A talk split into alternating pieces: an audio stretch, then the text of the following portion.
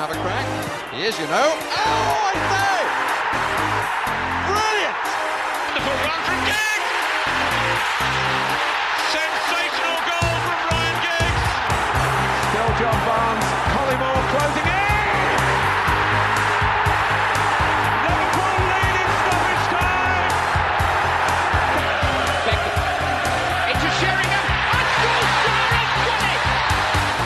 Welcome to the 90s Football Hall of Fame show, a podcast brought to you by thefootballfaithful.com. I'm Steve McGovern and I'll be your captain for this episode. I'm joined by first team regular Peter Henry. How are you, Peter? Evening, lads. And we're also joined by reliable impact sub Anthony Kelly. And how is it going? Not too bad, lads. How are we doing? Ah, not too bad. Uh, well, the, the Premier League may be back, but every week we will continue to induct a new member into the 90s Football Hall of Fame. And this week's inductee is a real blast from the past. On he goes, kills one in! Fantastic! What a man he is! There can't be many better goal scorers than this fellow anywhere in the world.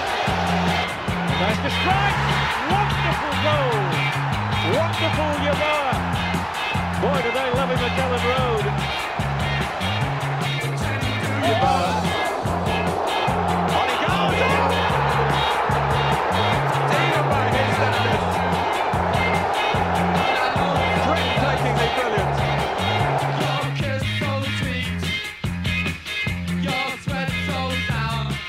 We are, of course, talking about Anthony Yeboah, the Ghanaian Golazo merchant who became a Leeds United legend in the mid 90s. Peter, we've we've previously talked about uh, Daniel Amokachi, the Nigerian who uh, became the first African to win the FA Cup. But Yeboah was probably the first true African superstar of the Premier League era, wasn't he? Oh yeah, without a doubt. Amokachi was a good player, but he's probably more remembered for what he did kind of with Nigeria in the World Cup and as a cult hero with with um, with Everton. But I mean, Tony Yeboah was one of the most iconic uh, foreign signings of the kind of mid '90s. We talk about that influx of foreign signings all the time, and you know he just absolutely hit the ground running. And as we will get on to, he scored not just a couple of the most iconic goals of the 90s, but a couple of the most, to this day, the most iconic goals in Premier League history. Just an absolute, like the ultimate Premier League king of the Thunder Bastard is the only way to, to sum Tony Yeboah up. When we did the Jurgen Klinsmann pod, I, I'd said that like all kids in the 90s went and did the dive, you know, in after his celebration. But another another thing that happened with Yeboah was that like every time a, a goal was scored in off the crossbar for a good decade after his famous goal against Liverpool, you'd say he Yeboah'd it. You know, uh, that was that was how big of an impact he had, and it was so like the goal against Liverpool is obviously iconic, but that was even right at the start of like Monday night football, and and like that goal happened. Like I love the kit that they wore, the, the Leeds Asics pure white kit. He just looked super coolness and uh, yeah, just an absolute beast of a striker, like thunder bastards off either foot galore. So um, we'll get into the goals um, later, but I think one of the things with Tony Yeboah and why he's so fondly remembered is because he blew up as essentially the ultimate star of the Premier League for a little period because if, if you watch his show reel, his top five goals in English football or for Leeds, the crazy thing is they all happened within the space of a month. But Ant, Tony Yeboah is, is a name, you know, I, I feel like I've heard it so many times, but I'm actually not sure I know a huge amount about him beyond the goals, really. Yeah, he's, you're right. He, he kind of became famous, uh, synonymous with those goals that Pete's talking about, which are absolutely iconic. But the guy's uh, had a very, very interesting career, real trailblazer um, in what he did. W- was spotted at the AFCON by a German second division side and then plucked for Eintracht Frankfurt and had some real, real success in the Bundesliga. If, if you look at his goal scoring record for Frankfurt in those uh, in those seasons he was there in the early 90s, he was phenomenally prolific. And obviously Leeds were looking for somebody to like fill the void up front. They, they were struggling for like a bit of a talismanic forward, really. Obviously, they saw Cantona to United, and they'd they'd stagnated really uh, in their post-title winning uh, era. And sort of uh, Yeboah came in. I, I don't. Again, we we spoke about this at length on the pod. He probably wasn't well known to about ninety percent of Premier League fans at the time because obviously there wasn't that kind of coverage that there is now. But you know, it was one hell of an acquisition for a guy because he, he took Frankfurt to, to the cusp of the title uh, in the Bundesliga. It was a really famous title race between them and St- uh, Stuttgart, and he, I think they missed out by just a handful of points in the end. But it was it was Yeboah's goals which basically fired them to within a whisper of the title in Germany. So he, he comes to Leeds and and really lights it up. I think it was eight goals he scored in his first eight games for Leeds, which was you know, considering he was, he admitted himself he was struggling with the Premier League, with the change of pace, change of climate, and you know that's a phenomenal return. And it is, you know, as Pete said, he did, he did light up over quite a sort of short period, but he, he was so prolific and scored all kinds of goals as well. Obviously, famous for those absolute sort of you know thunderbolt strikes that he had, but he was also quite a you know composed striker and also very very instinctive uh, a lot of his goals are what you'd sort of associate with the, the kind of Robbie Fowlers, the Ruud van Nistelrooys of the world. Um, you know, he, he, is very much the poacher as well as the uh, the absolute screamer merchant as well. And I think the Leeds fans just sort of fell in love with him. He said he fed off their their sort of enthusiasm, which kept him going in those sort of formative weeks. He was uh, in West Yorkshire, and um, yeah, he made one hell of an impact, and certainly one of the most interesting characters of his era. Yeah, and you were saying he was a trailblazer, and like he was one of the first African players to play in in German football, and he had to put up with the kind of disgraceful chants from the sidelines. But like he came through it, like you said, absolutely pro- prolific, and he had such an impact there that that he was made captain, and he was in the same team as JJ Okocha was at Frankfurt at the same time as well. So. Yeah. I wish I wish there had been German football coverage in the 90s because they would have been a fun team to watch. Um, I think he fell out with with Jupp Heynckes actually, um, and that's why he ended up with Leeds. But I was looking for videos last night of interviews with Tony Yeboah because instead of just watching goals when we're doing the pods, I like to kind of you know hear the players speak themselves. And Match of the Day did a special for their 50th anniversary, and uh, they went to Ghana to talk to Tony Yeboah. And it's just the human element, the, the, the bits you don't realize behind some kind of iconic strikes is that he grew up and he still is to this day a, a massive Liverpool fan. And That's he right. said his he said his like um his hero is John Barnes, you know. So when the at Elland Road on that fateful Monday night football, um, he went out in the warm up and he said he was just starstruck. He was looking at Ian Rush, John Barnes, and he was like, "Right, I'm going to have to do something special tonight." And uh, obviously, you know, you know, he did. There's just so much to love about that goal. Rod Wallace wins a header against, you know, five foot nothing. Rod Wallace wins the header to put it up in the air. And then just because it's coming down from such a height and he kicks it back up into the air, like the power that is, that is required is, is just phenomenal. Like, they, you know, they don't have footballers don't have ties like they did in the '90s anymore. All this, you know, monitoring body fat and all that kind of stuff. So, um, yeah, just the, the height that goes up and in off the crossbar and poor David James is just starstruck in the goal, you know. If you look at the goal and the build up as well, he's actually again. You talk about like you know his instincts. He's on the move as the head is knocked down in front of. You he, his awareness is fantastic in the build up to that goal. It's not, you know, like we were talking about uh, Stuart Pearce the other day, where like a lot of people would look at certain goals, go, oh, he's just he's just hit that hard and and sort of got lucky with the strike. But it's his instinct and his timing and his the, the finesse of his touch to, to knock it back up as well such an iconic goal. Absolutely brilliant. Do you remember at the time, Ant? I mean, uh, our regular listeners will know that you're a, a, Liverpool fan. Do you do you remember when he scored that famous goal? Yeah, I, I was. As Pete said, it was Monday night football, and I, I, was I was getting to the age where I like I was I was watching it with my old man, and it basically my dad's generation just just hated that early nineties Liverpool team. There was there was not a good player in it, so you know you sort of almost get brainwashed that every player who played for Liverpool was, was abject and awful in that period. And actually, if you look at that goal, there's not a great deal that anybody could have done about it, really. I mean, okay, you, you could argue he could have been closed down, but I don't think that there, there, could have been that much sort of perceived danger from the Liverpool defence. I remember uh, David James himself was going through horrific patch of form at that time. Uh, he was still trying to bed down as uh, Liverpool's number one, but there was there's nothing he could do about that strike.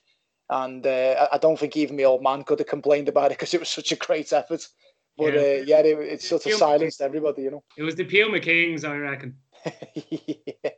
yeah, it was uh, iconic. there, there was a kind of look on on you know any anytime he scored a goal like that, Peter, there was that kind of like look on a goalkeeper's face and just like for fuck's sake, like I'm, oh yeah, this, what am I meant to do here? Like, and they just they all had that particular look on their face, just like of of like I am useless here. I might as well be sitting at home. Yeah, the one against Wimbledon actually that he, he scored.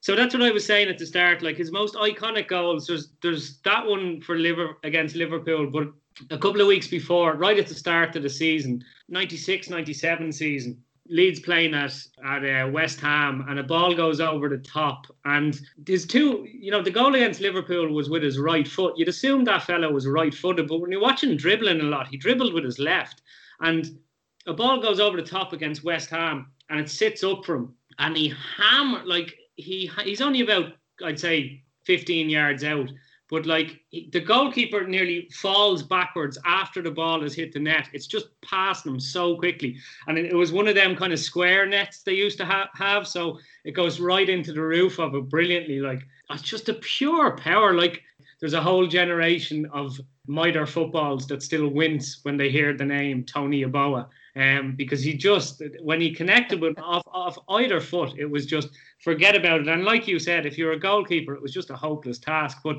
so he scores the one against West Ham in August. A week later, he bangs the one in against Liverpool on Monday Night Football. A week later, he scores a, a hat trick uh, against Monaco, and the last of the hat trick, he gets the ball from a throw in uh, out out kind of out wide he cuts inside and, and right from the edge of the box, he just a shit pinger into the into the top bins.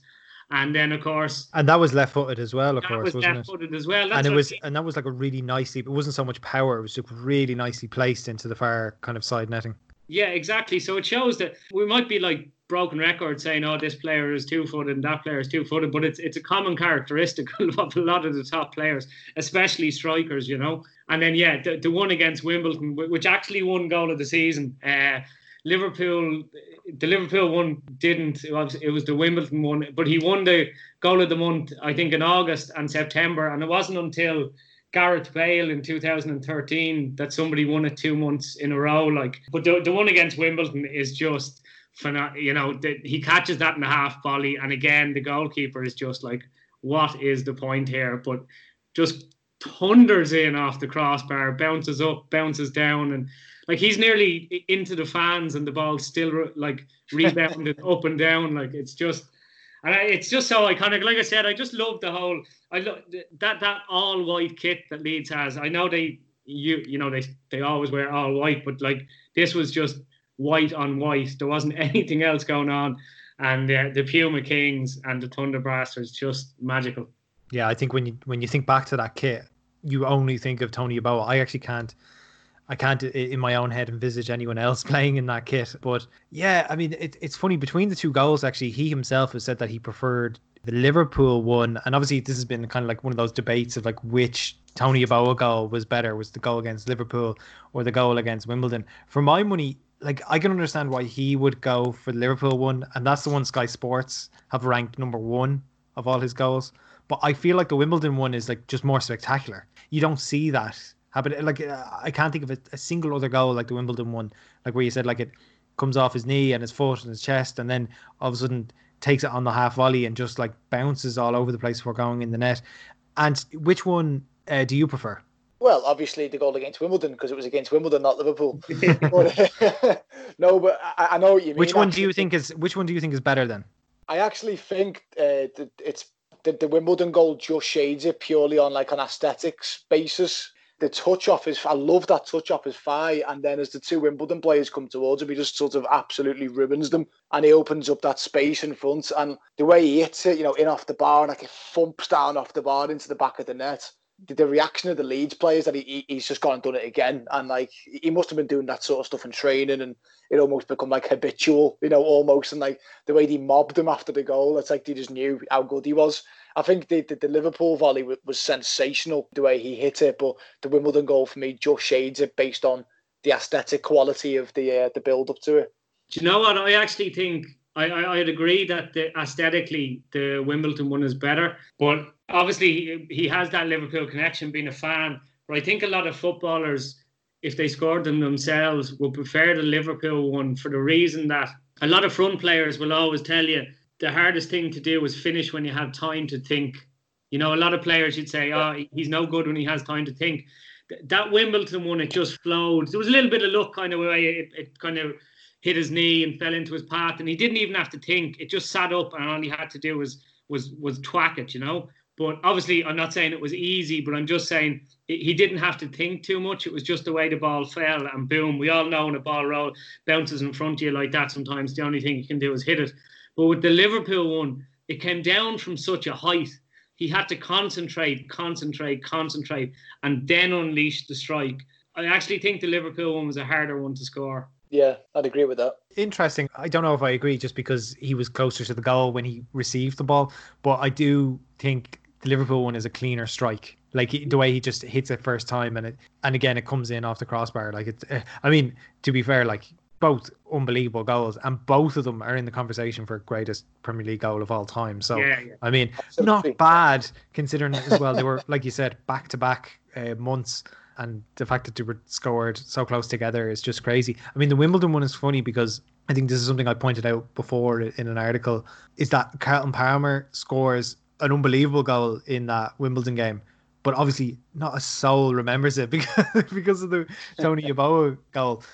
So yeah, and, and you mentioned Peter earlier about how like you know people call it Yeboah and you know having a type of goal named after you is just obviously the ultimate kind of compliment as a as a striker. You know when people refer to it as the Yeboah. But I mean, he he scored 32 goals in 66 appearances in all competitions, uh, which is you know almost a one and two record, which is actually kind of mirrors his career. I mean, in total he scored 189 goals over 415 appearances. So that's just under a one and two record. So he was quite consistent, and it's it's weird how he's such a beloved figure and a cult hero, and he only made 42 Premier League appearances. But it, it like you said, Steve, he, he, scored two goals that are still talked about to this day. And growing up in the 90s, you know, just basically if you had a football magazine, the kind of rule of thumb was if a striker scored one and two, he was absolutely top class. Obviously, that's yeah. all been obliterated in the modern day with Messi and Ronaldo scoring ridiculous numbers. But that was kind of the, you know, that was the standard. You, you were top class if you scored one and two. And like you said, he did that throughout his career in the Bundesliga and in the Premier League. Like he only made 18 appearances in his first season, and then he made 22 in the second. He scored 12 goals in both in both seasons. Supposedly used to come back from international duty with, with, with kind of well niggling injuries, let's say. That didn't really help his cause, but it was a real pity actually he, he didn't hang around for longer because he just had he just had so much to offer. You know, he could have like as as Ant was saying at the start, Leeds were really crying out for somebody to love, for, for an attacking player to love at that stage, Leeds fans, because you know, we talked about it in the Gary McAllister pod. Um, Leeds had won the league before the Premier League formed, and then one of the worst title defences ever, I think, afterwards. And they were just lacking a front man. And uh, he just arrived in the Premier League, stole our hearts, stole Leeds, Leeds ha- fans' hearts. It's hard to talk about Tony Yeboah and just not revert back to them them goals. you know what I mean? Because they're just they're just so vivid in the mind. Yeah, well, I mean, like, okay, well, here's a couple of other things to talk about. I mean, in '96, he was Leeds Player of the Year. I mean, no surprise there. He was the second foreigner to score a league hat trick in England after Eric Cantona, of course, uh, when he scored against Ipswich Town, and he ended up having three hat tricks in total while with Leeds. But uh, as you mentioned there, he did have a few niggly injuries. Based on, on reports, like looking back from that time, you know, it, it does seem as if it, it hampered his game. So it seems a strange question to ask, Ant, but did we see the best of Tony Yeboah while he was in England? Well, he was certainly in, in red hot form for a, a, significant period of his Leeds career. So consistent in front of goal. He was, I think he was, was he 30 when he signed for Leeds? Well, 29, 30. So he was, he, had been around for a while. So probably didn't get to see, you know, in, in his peak, peak powers. But um, certainly, you know, what Leeds got out of him, you know, the, he helped them get back into the top six. He got them to a League Cup final that famous night in Monaco that Pete mentioned earlier. So I think Leeds certainly got the, the money's worth in terms of memories.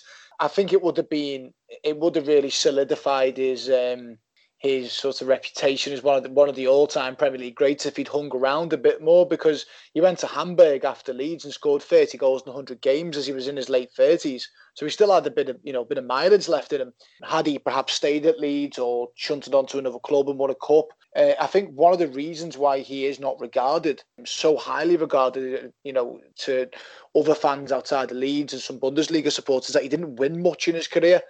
And I think had he had he won a bit more, had he been a, you know behind a few more successful teams, he may have been more fondly remembered because he, would have been a fan favourite anyway. I'm certain of that. He was such such an iconic footballer, like scored so many famous goals, so, such ability on the ball as well. So that I've no I've sort of no qualms about that. But I de- definitely think we uh, we got a good look at him in England. Definitely, uh, definitely a shame he never stayed for longer. Do you know it's funny when he went back to Hamburg, he got done for tax evasion. That's right. Um, yeah for because he said that yeah I don't know if, I think it was when he was playing for Frankfurt they were paying all his wages into an account in Ghana and and not paying tax on them. But yeah I'm pretty sure like that money was just resting in Tony's account. He did no wrong did no wrong at all. But like you were saying Steve as well that sometimes you know you've said it a few times you're right sometimes a great goal in a game can be completely overshadowed. But I, I completely forgot as well that the goal against Monaco and also the goal against Wimbledon, they were actually part of hat tricks.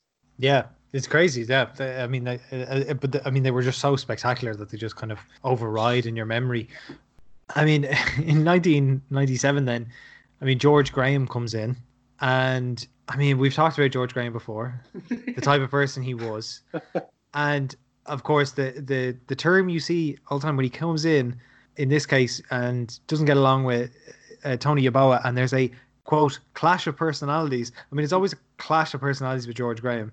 I mean, he's definitely one of those players we wish we had seen a lot more of, isn't he? Because uh, it just seems a shame that after two years, I mean, he's he's like their star player, and then George Graham comes in and he has to ruin it for everyone by sending him off to Hamburg. Yeah, it's, it's kind of like getting your stripes as a '90s, as a talented '90s attacking footballer. Have you fallen out with George Graham? Yeah, I fell out with George Graham. Oh yeah, he's a top player. He's a top player. but um, yeah, no, I suppose what the pity is that like no one else came in from Steve because, like Anne said, he, he still had an, an awful an awful lot to offer. So like I, I won't lie, I can't remember at the time in 1997 if there were any other English clubs sniffing around from. Um, I can think of plenty that that would have been better for having Tony Yeboah in the team and um, we would have been happier as fans. Maybe he went, to, he, you know, he wanted to go back to Germany. He liked it there. I'm not really hundred percent sure, but um, yeah, when you think of the impact he had over over two seasons, basically, it's hard not to feel that we were slightly slightly cheated that we, we didn't see him for too too long. But uh, he didn't come to Europe. I, I think he was well into his twenties by the t- time he even came to Europe. So as Ant said, he was kind of you know in his early thirties by the time he left Leeds as well. So um, it's it's definitely a pity. Yeah, I think he was he was 28 or 29 when he joined Leeds, and then yeah, so a couple of years later he would have been about 31, I'd say, when he left. I mean, I suppose the thing with George Graham is around the same time Carlton Palmer also left Leeds. And in a recent interview that he did, Palmer claims that basically, and this is only in relation to Palmer, not Yeboah, but that essentially he wanted to make his mark on the on the dressing room, so he picks out somebody like and he did this with Palmer, and basically was like, right, you're gone. Got rid of it, even though he was a talented player. And apparently, according to Palmer, he didn't want to send him to another top club or club of similar kind of stature to Leeds. So that's why Palmer ended up going to Southampton because they were kind of struggling down the bottom of the league. So, so basically, George Graham didn't want to look the fool by selling Palmer to another good team and then Palmer doing well there and making him look foolish. So I kind of assume that the Tony Yeboah thing might be the same. He sees here's this star player. I don't know if he's the character I can handle, so I'm going to get rid of him to show who's boss but I'm also going to sell him off to Germany because I don't want him scoring goals for any other team. So that's just a theory on my part, of course, only speculating. But I mean, I, I think it would kind of fit with what we know about George Graham and those and those stories. But yeah, I, I think and you mentioned earlier, like his his impact in Germany was was huge. Obviously, that came with with uh, Eintracht Frankfurt, but he was one of the main figures in changing attitudes in that country towards racism. And I think that's a hugely understated part of his legacy because I mean, people might not know that when he started playing for them, his own fans were booing him. Mm. And it was only a, you know a, a campaign, an anti-racism campaign alongside Anthony uh, Baffoe, who was the first African player in the Bundesliga, and, and Senegal striker Suleiman Sane, you know, and a very effective campaign. I think that turned attitudes around. You know, that that should be the thing that we kind of should remember him for, you know, on top of the amazing goals he scored. Again, it's it's the age, the era before social media, and I, I think the, the, the, kind of things that were going on then would have been all over the world now as news. And obviously, it was a completely different time. Obviously, no excuse for the, the appalling racism that he that he suffered, but um, it was clearly like a, a, massive barrier he had to get over. And it, yeah, you, you mentioned the other two players, Sane and Baffoe, and um, the, the, the three of them penned an open letter, which obviously got picked up by the press and the media, and there was this huge groundswell of of good feeling behind them behind them sort of penning this really articulate and passionate letter just basically saying that one of the quotes ended up as, uh, on a mural outside Frankfurt Stadium. It was, um, "We are ashamed of everybody who screams against us." Um, I think it was Yeboah's actual quote at the time. So clearly, you know, resonated with a generation of possibly younger supporters who were coming through. Obviously, I, I was I was looking at Yeboah's record. I think across two seasons in the middle of his career at Frankfurt. He scored something like 50 goals in uh, across two seasons. So clearly his form and his profile within the team massively helped. But obviously there was, there was a huge sort of swell and sort of change in opinion. Sané himself, um, was actually Leroy Sané's father, was fined by the German FA for uh, assaulting a journalist because the journalist asked him some racially charged, loaded questions. I think Sané actually ended up headbutting this journalist. Yeah, he did. he no, headbutted him yeah. after the journalist said something about his his wife, which is his just wife. Like... No sooner had the, no sooner had the fine gone out. I think it, it was Nuremberg he was playing for. They, they came out, didn't they, and said, "Well, don't worry about that. We'll pay for your fine." Yeah, and the manager said to Sané, "You you shouldn't have headbutted him. You should have killed him." So I think there was there was clearly like you know a lot of sort of solidarity and unity with these players who were very brave uh, for what they were doing at the time. You know, the first of the kinds outriders for for what would become like you know generations to follow them. Yeah, and yeah. he was he was a two-time Golden Boot winner, which is, is amazing when you think about it. Like he was the top scorer two years in a row. That gave it that added impact that he was just such a good footballer, and he just kind of smashed through all those racial barriers. Really. Yeah, becoming captain is also a big thing at the club. That tells you more. Just well, speaks more than just of an ability as a footballer. It, it, says a lot about about a player's character as well. A lot of the time, I just saw yesterday as well. You like this, and Jurgen Klopp is a massive fan of him. Like he says that he he rates. Tony Yeboah's time in the Bundesliga and his Eintracht Frankfurt time, he put he puts him in the same bracket as Gerd Muller. Yeah, I saw that. Yeah, yeah, so very like, interesting. Yeah, I remember reading that same piece actually when it came out because there's a, a, whole book on on African footballers coming out soon, and Jurgen Klopp was interviewed for it, and that was what kind of uh, pointed me in the direction of this, where he says that his impact was massive, and it was something that I'd never really um, heard of or understood, and and like I said, we we hear a lot about the goals, but we don't hear enough about this kind of stuff, and I think really, you know, uh, hopefully now more people will get to learn about it through this podcast now, and and they'll there's some good pieces out there, and people will go and and find them. But I mean, obviously, he's you know not just a great goal scorer, but a, a phenomenal uh, person as well. And yeah. yeah, absolutely. And I think that's why he he definitely is is more than deserving of his his place in the '90s Football Hall of Fame. And without shadow of a doubt, I think if he was playing in nowadays, could you imagine his worth? I mean, it's it's it's always something that struck me when we've been doing the research for some of these players. Like nowadays, you, you can put together a montage of like a fair to Midland player and make him look like Pele. You know, Yeboah was in the Bundesliga for a team that was challenging for the league and, you know, up there, you know, Eintracht Frankfurt is a massive club in Germany and he, he was banging goals in left, right, and centre. Could you imagine if there was a young lad in, in Germany at, at, the moment scoring with his goal ratio? I mean, Pete rightly said before that ratio of one in two back then was the benchmark for top players, and Yeboah was doing that right the way through. You know, 96 goals and 223 Bundesliga games is a wonderful return across quite a prolonged career, and obviously his, his time at Leeds. He's an absolute icon of the 90s, and it, it's one of the great shames that we never got to see more of him in the Premier League. Yeah, I, I, just love the fact he now owns a, a big hotel in uh, in Ghana called Yago. Yeah. How cool is that? Seventy-seven quid a night in it, Pete. yeah, he could have called it. He could have called it "you thunder bastard." yeah, yeah, good marketing. the thunder bastard in. yeah, in off the bar. yeah, there you go. right, up next we've got a quiz.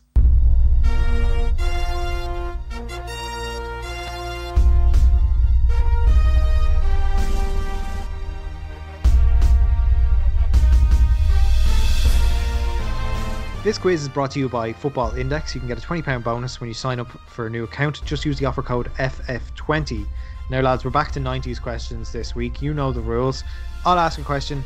You say your name to buzz in. You have 10 seconds to answer then. And then, uh, obviously, whoever has the most correct answers at the end wins. So, are we ready? Aye. We have five questions here. and I might sprinkle in a couple of bonus questions as well just to make it more interesting. Question one Which 90s footballer was the first to reach 500 Premier League appearances? Was it Mark Schwarzer, Gary Speed, or Sol Campbell? And, Peter. Oh, Ant, I think you got there just ahead. yeah, um, I might be totally wrong, but I'm going to go for Schwarzer. Yeah. Yeah, Peter knows you got it wrong. Peter, what's the answer? Gary Speed. Gary Speed is the correct answer. It's 1 0 Peter. Question two. In the 93 94 season, how many goals did Swindon Town concede? Peter. Go ahead, Peter. 100. 100 is correct. What's Yep. a 100? Oh my God. Yeah, on the button. I think they're the only team to concede 100 goals in the Premier League era. I'd say So, they uh, were almost celebrating when the 101 went in. Forever remembered. At that stage. yeah. right, question three. It's 2 0 to Peter. How many league goals did Michael Owen score in the 99 2000 season? Peter. And Peter, go ahead. 18. That is incorrect. Oh, he, won. He, he, he definitely won it two years in a row uh, with 18 goals, I think. Yeah. I thought it was 18 as well. That was that's Yeah, what I was yeah, getting. Um, what, what what season was it, Steve? Sorry. 1999 2000. How many goals did he score that year? Um, I'm going to go for. He, he, he didn't score that many league 20. goals. I'm, I'm, yeah, I'm going to go for uh, 20. Yeah, 20. That's the incorrect answer, Ant. I and I said he never scored 20, I don't think. No, he did a couple of times, I think. No, not not in the Prem. I'm pretty sure that's something that's kind of held against him. Apart from being an absolute boring bastard. But uh, Apart from being a knob. Yeah. No, he scored uh, 11 goals. oh, what? Yep, 11 goals, and that's in, in Premier League goals now. Yep, in uh, 27 appearances. You've always better. Right, question four. Who was Spurs' top goal scorer in the 1998 99 Premier League campaign? Peter. And, Peter, go ahead. Les- Leslie Ferdinand. yeah, big lads. Les Ferdinand is the incorrect answer. Ah, Oh shit! I was going to go. Uh, that. yeah, Nice. it's not- I don't think it's an obvious answer. Um, um, 98, 98, 99, Sorry, did you say? Yep, Um, is it someone like Chris Armstrong?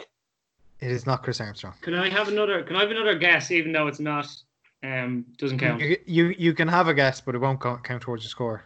Go on. Steffen Everson. Steffen Everson, Iversen, whichever way you want to pronounce Yeah, it. yeah, yeah. Uh, is I have no idea how it's pronounced, but anyway, um, is the correct answer. In fact, Ah, I'll give you a chance to a bonus point. How many goals did he score? 15. 14. Oh, guys, you're so close. It was 13. Oh, well, I won because I got 14. Right. Question five, still 2 0 to Peter. What was the name of the stadium in which Derby County played before Ant. moving in 1997? And go Ant. ahead. the baseball ground. Baseball ground is the Oh. correct answer. It is now 2 1, and there is a bonus point, so you can equal it up. And if you can tell me the name of the ground they moved to. Uh, um, yeah, uh, they moved to Pride Park. That's Piper. fu- hold on. That's